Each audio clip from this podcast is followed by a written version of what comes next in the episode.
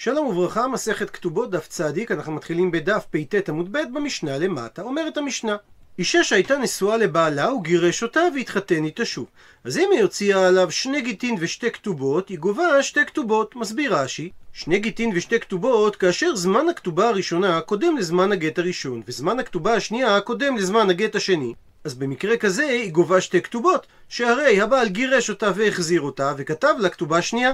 דהיינו, בנישואים הראשונים הבעל כתב לה כתובה וגירש אותה, בנישואים השניים כתב לה כתובה שנייה וגירש אותה, אז היא גובה את שתי הכתובות. אבל אם האישה הוציאה שתי כתובות וגט אחד, או שהיא הציעה כתובה אחת ושני גיטין, או שהיא הוציאה כתובה וגט ומיתה, אינה גובה אלא כתובה אחת, והטעם שהמגרש את אשתו והחזירה, על מנת כתובה הראשונה מחזירה. הוא מסביר רש"י, שתי כתובות וגט, הכוונה שהתאריך בשתי הכתובות קודם לתאריך הגט. כתובה ושני גיטין הכוונה שיש לה כתובה שהוא כתב לה בנישואים הראשונים ואחר כך הוא גירש אותה והחזירה ולא כתב לה כתובה שנייה ושוב חזר וגירשה. זאת אומרת ששתי הכתובות נכתבו לפני התאריך שמופיע בגט. וכתובה ושני גיטין הכוונה שיש לה כתובה שהוא כתב לה בנישואים הראשונים ואחרי שהוא גירש אותה והחזיר אותה הוא לא כתב לה כתובה נוספת וחזר וגירשה. כך שיש לה רק כתובה אחת והמקרה של כתובה וגט ומיתה, הכוונה שיש לה כתובה מהנישואים הראשונים, אחר כך הוא גירש אותה, והתחתן איתה שוב, ואז מת. והיא מוציאה בבית הדין לגבייה את הכתובה הראשונה, ובנוסף לכך עדים שהבעל מת, והיא רוצה לגבות כתובה נוספת כדין אלמנה. ואמרה המשנה שהמשותף לשלושת המקרים הללו, שהיא אינה גובה אלא כתובה אחת, כי הכלל הוא שהמגרש את אשתו והחזירה בנישואים שניים, על מנת כתובה הראשונה מחזירה. את הגמרא ממה שאמרה המשנה, שאם היא הוציאה שתי כתובות וגט אחד, שאין לה אלא כתובה אחת, ולא אמרה המשנה שאין לה אלא כתובה אחרונה. זאת אומרת, אי באיה בהאי גביה, אי באיה בהאי גביה, שאם היא רוצה היא יכולה לגבות לפי הכתובה הראשונה, ואם היא רוצה היא יכולה לגבות לפי הכתובה השנייה. אבל אם כך, לימה תהיה וטיובתא, אז יהיה כאן קושייה חזקה על מה שאמר דרב נחמן אמר שמואל. דאמר רב נחמן אמר שמואל, שני שטרות היוצאים בזה אחר זה, וזמנו של השטר האחד קודם לזמנו של השטר השני, כאשר שניהם על הלוואה אחת או על מכר אחד. הדין שביטל השני את הראשון, ואינו טורף בעל השטר, אלא מהזמן שמופיע בשטר השני, שכיוון שכתב לשטר הבטרה, זה אומר שמחל בעל השטר על השיעבוד שיש בשטר הראשון. מתרצת הגמרא, לאו איתמר עלה, האם לא כבר אמר על זה אמר רב פאפא, ומודה רב נחמן דאי הוסיף בי דיקלה לתוספת כתבי. שאם בשטר השני הוא הוסיף דקל, זה מוכיח שהוא כתב אותו לתוספת, ולא כדי לבטל את הזמן שקיים בשטר הראשון. וממילא בעל השטר לא מחל על שיעבוד הנכסים לחוב שקיים מהזמן של השטר הראשון. אבל אומר רש"י שאת שתי השטרות ודאי שהוא לא גובה במקביל, שהרי הוא לא כתב לו בשטר השני שאני הוספתי לך את מה שכתוב בשטר הזה על גבי השטר הראשון. החנמי בדאוסיף לה. אז גם כאן במשנה שלנו אין סתירה לדברי רב נחמן, כי מדובר שהוא הוסיף נכסים בשטר הכתובה השנייה. וכך הוא כתב לה, אם תתרצי למחול את השיעבוד שיש לך מזמן הכתובה הראשונה, תוכלי לגבות את כתובה השנייה שהיא מרובה בנכסים, ואם לאו, ותעדיפי לגבות מהזמן שמופיע בכתובה הראשונה, אז תגבי את הכתובה הראשונה שהיא מועטת בנכסים. ולכן אין בכך סתירה לדברי רב נחמן, והיא יכולה לגבות איזו מן הכתובות שהיא תרצה. כי מה שאמר רב נחמן שביטל השטר השני את השטר הראשון, מדובר כאשר הוא לא הוסיף שום דבר בשטר השני, ולכן ברור שהוא התכוון לבטל את השטר הראשון, שאם לא כן, אז בשביל מה הוא כתב אותו? ומביאה הגמרא, תנו רבנן, שנו רבותינו, ברייתא שמרחיבה את המקרה האחרון במשנה. הוציאה גט וכתובה ומיתה, הפכנו דף, אם גט קודם לכתובה, אז הדין שהיא גובה שתי כתובות, שהרי כתב לה כתובה שנית כשהחזירה. אבל אם הכתובה קודמת לגט, אינה גובה אלא כתובה אחת. והסיבה לדבר שהמגרש את אשתו והחזירה, על מנת כתובה הראשונה החזירה. ואומרת המשנה, קטן שהשיאו אביו, ואין לנישואים האלה תוקף לא מדאורייתא ולא מדרבנן, ואבא התחייב בשם הבן שלו לכתובה. כאשר גדל הבן והמשיך לחיות עם אותה אישה, כתובתה קיימת, שעל מנת כן קיימה. מפני שאין אדם עושה בעילתו בעילת זנות, ולכן כאשר הוא המשיך לחיות איתה, זה בעצם אומר שהוא קידש אותה דאורייתא, ומזה שהוא לא כתב לה כתובה חדשה, זה אומר שהוא מסכים לכתובה המקורית. ואותו עיקרון לגבי גר שנתגיירה אשתו עמו. וכאשר הם היו נשואים כגויים, יש את הכתובה שהוא כתב לה בהיותו עובד כוכבים, ועכשיו שהם התגיירו, והוא ממשיך לחיות איתה, אז שוב, בגלל הכלל שאין אדם עושה בעילתו בעילת זנות, זה אומר שיש פה קידושים דאורייתא, ובגלל שהוא לא כתב לה כתובה אחרת, אז כתובתה המקורית קיימת, שעל מנת כן קיימה. ומביאה הגמרא מחלוקת המוראים, מה משמעות המילים כתובתה קיימת? דעה ראשונה, אמר רב הונא, לא שנו שכתובתה קיימת, אלא לגבי מנה 200, שאין תנאי בדי, שתקנו חכמים בכתובת האישה. אבל תוספת אין לה, שהרי שטר הכתובה המקורי לא ניתן לגבות בו, כי הוא כמו חרס סתמי, ולכן אין משמעות כספית לתוספת הכתובה שכתובה בו. ורב יהודה לעומת זאת אמר, שמה שאמרה המשנה כתובתה קיימת, אפילו תוספת יש לה. לא בגלל שהוא חושב שלשטר המקורי יש איזשהו ערך, אלא בגלל שהוא לא כתב לכתובה חדשה, וזה אומר שהוא מתחייב מחדש על כל מה שהיה כתוב בכתובה המקורית. מי טבעי קושייה ממקור תנאי על דברי רב יהודה, שאומרת התוספתא, חידשו, הקטן משהגדיל והגר משנתגייר, וכתבו כתובה, אז אם הוסיפו כלום על הכתובה הראשונה, הדין שהאישה נוטלת מה שחידשו. ובשלב הזה מבינה הגמרא שהכוונה שהיא נוטלת מה שהם חידשו מעבר לסכום של מנה או 200. ולכן מקשה הגמרא על רב יהודה. חידשו אין, רק אם הם חידשו סכום נוסף אכן היא גובה אותו, אבל אם לא חידשו סכום נוסף היא לא גובה אותו. וקשה על רב יהודה שאמר שגם במקרה שהם לא חידשו כלום, אפילו תוספת יש לה. מתרצת הגמרא אימה, תאמר שכוונת התוספתא שאף מה שחידשו על התוספת שהייתה כתובה בכתובה הראשונה, האישה נוטלת. דוחה הגמרא את התירוץ הזה, והלא תעני אחי. והרי לא כך שנינו בברייתא הבאה, שאומרת הביתה, אם הם חידשו, נוטלת מה שחידשו, ואם הם לא חידשו, אז הדין שבתולה גובה 200 ואלמנה גובה מנה. ועל פי הברייתא הזאת מסיימת הגמרא, טיובתא דרב יהודה. יש פה קושייה חזקה שמפניה נדחים דברי רב יהודה. ואומרת הגמרא, רב יהודה מתניתין עתיתי. לשון המשנה הטעתה אותו. הוא סבר שהמילים כתובתה קיימת, אקולה מילתא קאי, הן מתייחסות על כל הכתוב בשטר הכתובה. ולכן הוא אמר שזה כולל אפילו את תוספת הכתובה. ולא היא, אבל אין זה הפירוש, כי המילים כתובתה קיימת, העיקר כתובה קאי. הם מתייחסים רק לעיקר הכתובה, לסכום המנה או 200, ולא לתוספת הכתובה. בשעה טובה הדרן הלך פרק הכותב לאשתו, ונתחיל את המשנה בפרק עשירי. מי שהיה נשוי שתי נשים ומת, ואין די בנכסים שלו כדי לתת לכל אחת את כתובתה. אז הדין הוא שהראשונה קודמת לשנייה. שהרי החוב של הכתובה הראשונה חל לפני החוב של הכתובה השנייה. ואם מתו נשיו אחריו לפני שהספיקו לגבות את כתובתן, אז הדין הוא ויורשי הראשונה קודמים ליורשי שנייה. שהרי יורשי הראשונה ירשו חוב, שהוא קודם לחוב שירשו יורשי השנייה. עד לכאן המקרה הפשוט במשנה. עוברת עכשיו המשנה למקרה השני. נשא את הראשונה ומתה בחייו, כך שהוא בעצם זכה בכתובתה. ואחר כך נשא שנייה ומת הוא, אז הדין שהשנייה ויורשיה קודמים ליורשי הראשונה. כי השנייה ויורשיה הם בעלי חוב על הנכסים, מה שאין כן יורשי הראשונה שהם באים לירשת אביהם, שהם תובעים לקבל את כתובת בנין דכרין, או שהם רוצים לחלוק את ירושת אביהם. ולכן בתחילה פורעים את החוב, ובמה שנשאר חלים דיני הירושה. להבנת הדברים נעזר באיור הבא. כאשר אישה מתה לפני הבעל, הבעל זוכה בכתובה כי הוא לא צריך לשלם לה אותה, והוא מחויב בתנאי בית דין שנקרא ירושת בנין דכרין, להוריש את הנדוניה שהאישה הכניסה כאשר היא התחתנה איתו, לבנים שלה בלבד. האישה השנייה לעומת זאת, שמתה אחרי שהבעל נפטר, גובה מנכסיו את הכתובה ואת הנדוניה כדין חוב. בהמשך הגמרא נראה שדין ירושת בנין דכרין יכולה להתקיים רק במידה ויש מותר מהנכסים, שבהם ניתן לקיים דין ירושה דאורייתא. ובמקרה שאין מותר בנכסים, אז אחרי שמשלמים את כל החובות שמוטלים על הנכסים, לדוגמה חוב הכתובה של האישה השנייה, מבצעים ירושה דאורייתא בנכסים שנשארו. הוא מסביר רש"י שוודאי שמדובר במשנה שאין שם אלא כדי לשלם כתובה אחת. כי אם יש מספיק נכסים כדי לשלם את שתי הכתובות, אין משמעות לדברי המשנה שהראשונה קודמת לשנייה. הוא מביא עכשיו הגמרא שתי גרסאות מה ניתן לדייק מהמילה קודמת. גרסה ראשונה, מדקטני מזה שאמרה המשנה הראשונה קודמת לשנייה, ולא קטני, ולא נקטה המשנה לשון של הראשונה יש לה והשנייה אין לה, מכלל זה ניתן להסיק דאי קדמה השנייה ותפסה נכסים, לא מפקינן מינה. לא מוציאים ממנה את מה שהיא תפסה. שמע מינה.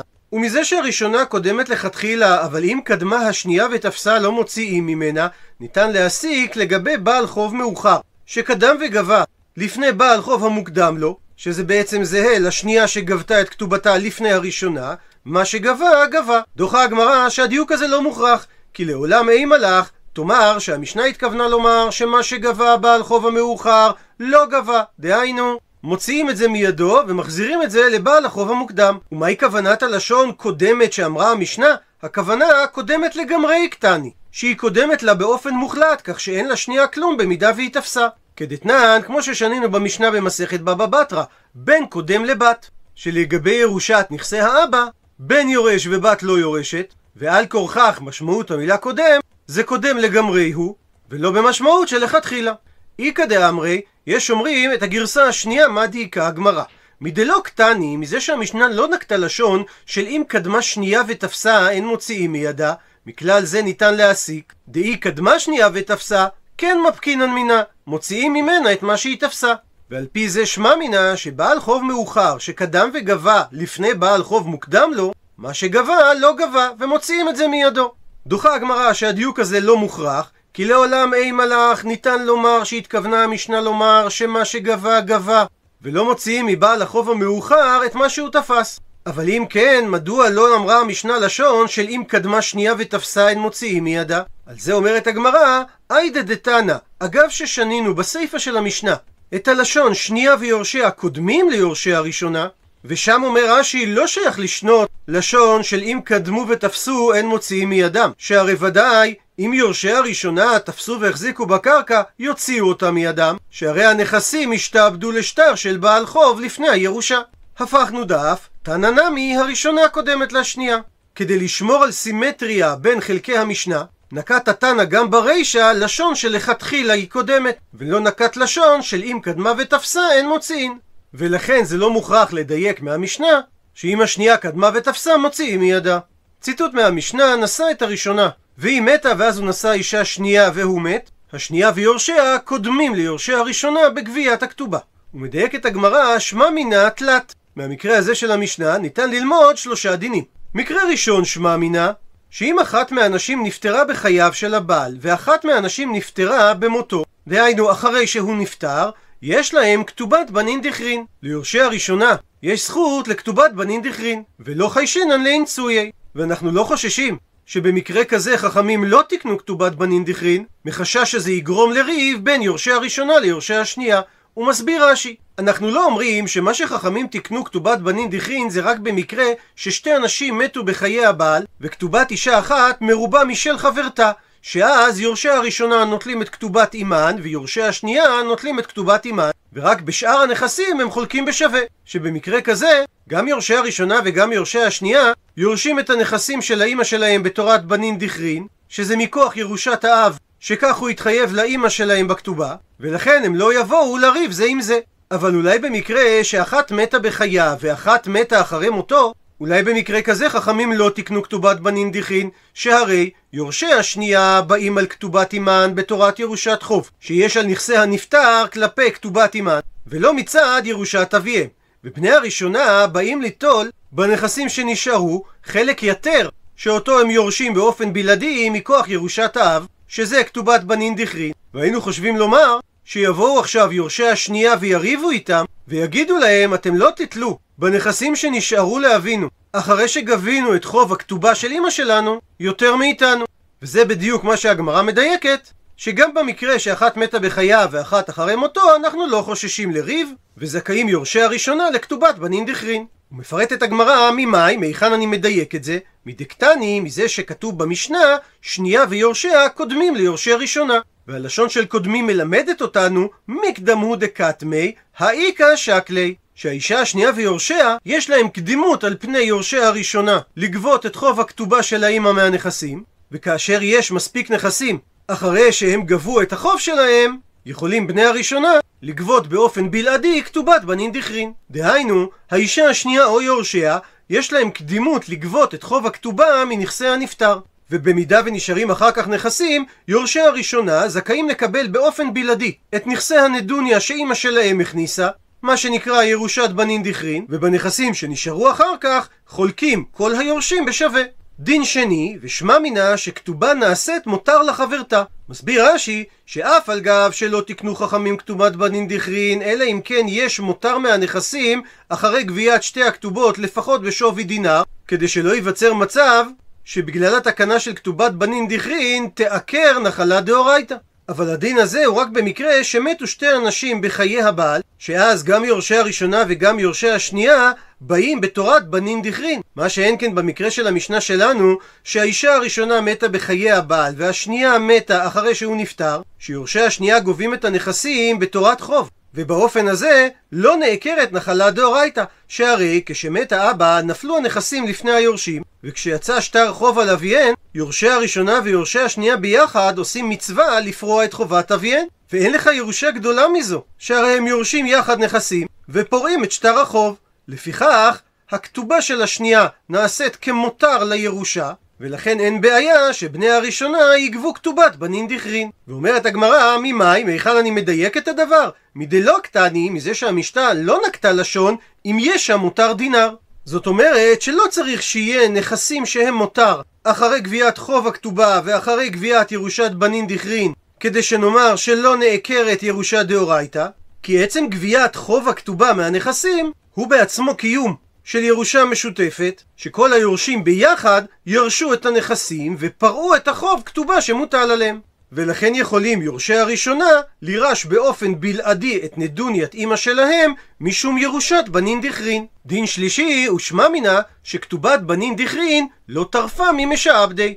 לא גובים אותה מנכסים משועבדים, אלא רק מנכסים בני חורין. והוכחה לדבר, דאי סלקא דעתין, כי אם היה עולה על דעתנו שכתובת בנין דכרין טרפה ממשעבדי, אז ליטו בני ראשונה ולטרפינו לבני שנייה. אז בני הראשונה, ששיעבוד הנכסים עבור החוב שלהם קודם לשיעבוד הנכסים לכתובת האישה השנייה, היו באים וטורפים את הנכסים מבני השנייה, שהם בעלי חובות מאוחרים להם. והסיבה שזה לא כך, כי כתובת בנין דכרין זה דין ירושה, כפי שמופיע נוסח כתובת בנין דכרין בכתובה ירטון, וירושה לא גובים מנכסים משועבדים. מה תקיפלה? מקשה רב אשי על שני הדיוקים הראשונים שהביאה הגמרא. ממאי? מהיכן אתה מוכיח שכאשר אישה אחת מתה בחיה ואישה אחת מתה אחרי מותו, שיש ליורשי הראשונה כתובת בנין דכרין?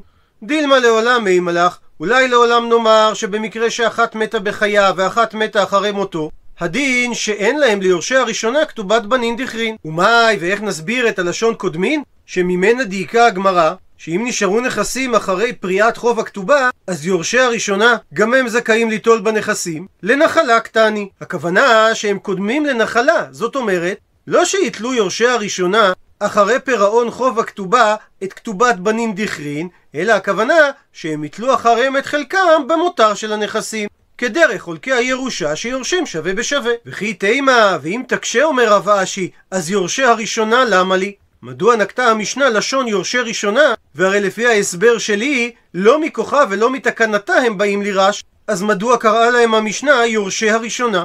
הסיבה לכינוי הזה, איידי, אגב, דתנא, שנייה ויורשיה, תנא נמי ליורשי הראשונה.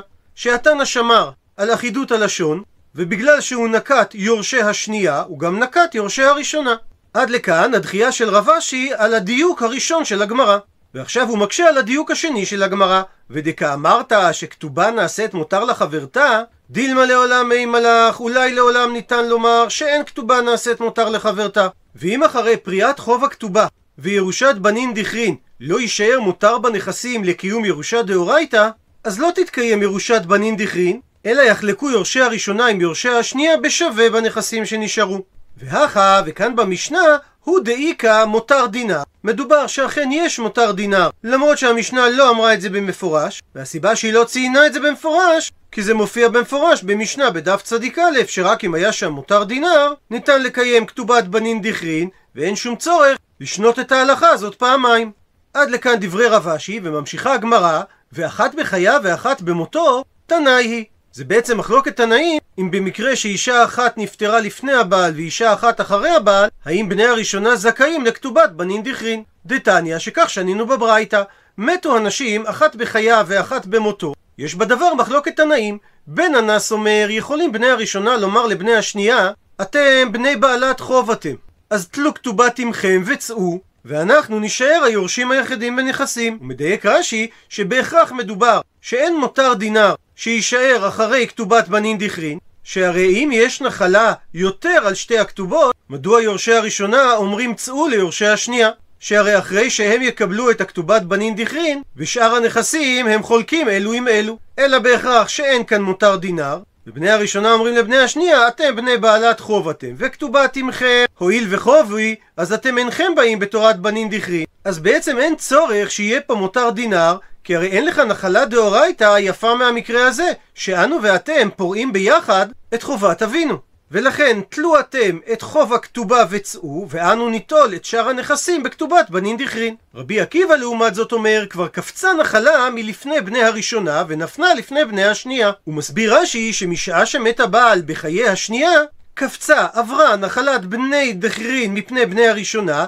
ונפלה להיות נחלה כשאר ירושה אף לבני השנייה. ואפילו במקרה שיש מותר דינר, אם יורשי הראשונה היו מקבלים כתובת בנין דכרין, אומר רבי עקיבא, שלא שוקלים בני הראשונה כתובת בנין דכרין, כי במקרה שאישה אחת מתה בחייו ואישה אחת מתה אחרי מותו, לא תקנו חכמים כתובת בנין דכרין. עד לכאן לשון הברייתא ומדייק את הגמרא. מה אליו באקא מפלגי? האם לא זו נקודת המחלוקת שלהם? דמר סבר שזה בן אנס, אחת בחייו ואחת במותו, יש להם כתובת בנין דכרין ליורשי הראשונה, ומר סבר שזה רבי עקיבא, שכאשר אחת מתה בחייו ואחת במותו, אין להם ליורשי הראשונה כתובת בנין דכרין. דוחה את הדברים אמר רבא. אשכחיתנו מצאתי לרבנן דבי רב, לחכמי בית המדרש, או באופן ספציפי לחכמי בית המדרש של רב, דיתווה וכאמרי, שהיו יושבים ואומרים שייתכן דכולי עלמא, גם רבי עקיבא וגם בן אנס מסכימים שבמקרה שאחת מתה בחייו ואחת במותו, יש להם ליורשי הראשונה כתובת בנין דכרין, ואחא, וכאן נקודת המחלוקת, בכתובה נעשית מותר לחברתה, והוא הדין ואותו עיקרון גם על סכום שמשועבד לבעל חוב, כמפלגי שבזה הם נחלקו. מר סבר שזה בן אנס, כתובה נעשית מותר לחברתה, והוא הדין במותר דינר שמשועבד לבעל חוב, ולכן יורשי הראשונה יכולים לקחת נכסים מדין כתובת בנין דכרין, ומר סבר שזה רבי עקיבא, שאין כתובה נעשית מותר לחברתה, והוא הדין שאין מותר דינר המשועבד לבעל חוב, שזה ייחשב למותר דינר שמקיימים בו ירושה דאורייתא, ובמקרה כזה לא תקנו כתובת בנין דכרין. ואמינא להו אנא, ואומר רבא, אני אמרתי להם, שבבעל חוב כולי עלמא לא פליגי דהבי מותר. שאכן, אם יש סכום של מותר דינר שמשועבד לבעל חוב, לא נחלקו בין אנס ורבי עקיבא, שזה נחשב למותר נכסים שמתקיים בהם ירושה דאורייתא, וזכאים יורשי הראשונה לקבל כתובת בנין דכרין. כי פליגי, במה הם כן נחלקו? בכתובה. שכאשר אישה אחת מתה בחייו ואישה אחת מתה אחרי מותו, הרי יורשי השנייה גובים את הדברים מהנכסים בתורת חוב. ובזה נחלקו בין אנס ורבי עקיבא. בן אנס סבר, זה כמו כל חוב שגובים אותו, ולכן זה מקיים דין ירושה דאורייתא במותר הנכסים. ורבי עקיבא סבר שזה לא נחשב כשאר חוב, כי זה לא אדם חיצוני שמקבל את הנכסים, אלא הם עצמם מקבלים את הנכסים. אז בעצם יוצא שאין פה ירושה דאורייתא שיורשי הראשונה והשנייה פורעים ביחד חוב לגוף שלישי, אלא בני השנייה מקבלים נכסים ולא פורעים אותם למישהו אחר. אז נמצא שאין כאן קיום של נחלה דאורייתא, ובמקרה כזה לא תקנו חכמים ירושת בנין דכרין, שהרי זה עוקר דין נחלה דאורייתא. ולפי הסברו של רבא יוצא, שיש מציאות שאחת בחייו ואחת במותו, ויסכימו בין אנס ורבי עקיבא, שיורשי הראשונה זכאים לכתובת בנין דכרין. ולא כפי שרצתה הגמרא לומר, שבמקרה כזה הם בוודאי נחלקו. מה התקיף לה מקשה רב יוסף? על הסברו של רבא, אי הכי. אם כך שנסביר כרבא שנקודת המחלוקת בין רבי עקיבא לבין אנס זה רק במקרה שאין מותר בנכסים, אבל אם היה מותר בנכסים הם לא היו נחלקים, אז מדוע נקטה הברייתא לשון של רבי עקיבא אומר כבר קפצה נחלה, שמשמעות הלשון הזאת שאין כאן תורת בנין דכרין כלל, אלא אם יש מותר דינר מבעילי. הברייתא הייתה צריכה לנקוט לשון של אם יש שם מותר, ואז המשמעות הייתה שאם יש שם מותר נוטלין כתובת בנין דכרין, ואם לא, אין נוטלין. אלא אמר רב יוסף, באחת בחייו ואחת במותו כמפלגי. שאכן כפי שפירשה הגמרא בהתחלה, שאפילו אם יש מותר נכסים לקיים בהם דין ירושה דאורייתא, בכל זאת בא רבי עקיבא לחלוק על בן אנס ולומר, שהואיל ובמקרה שאחת הנשים מתה אחרי מות האב, אין שם כתובת בנין דכרין לבני יורשי הראשונה, אז כל שכן כאשר אין מותר דינר אחרי פריאת חוב הכתובה, שאין כתובת בנין דכרין לבני יורשי הראשונה. עד לכאן דף צדיק.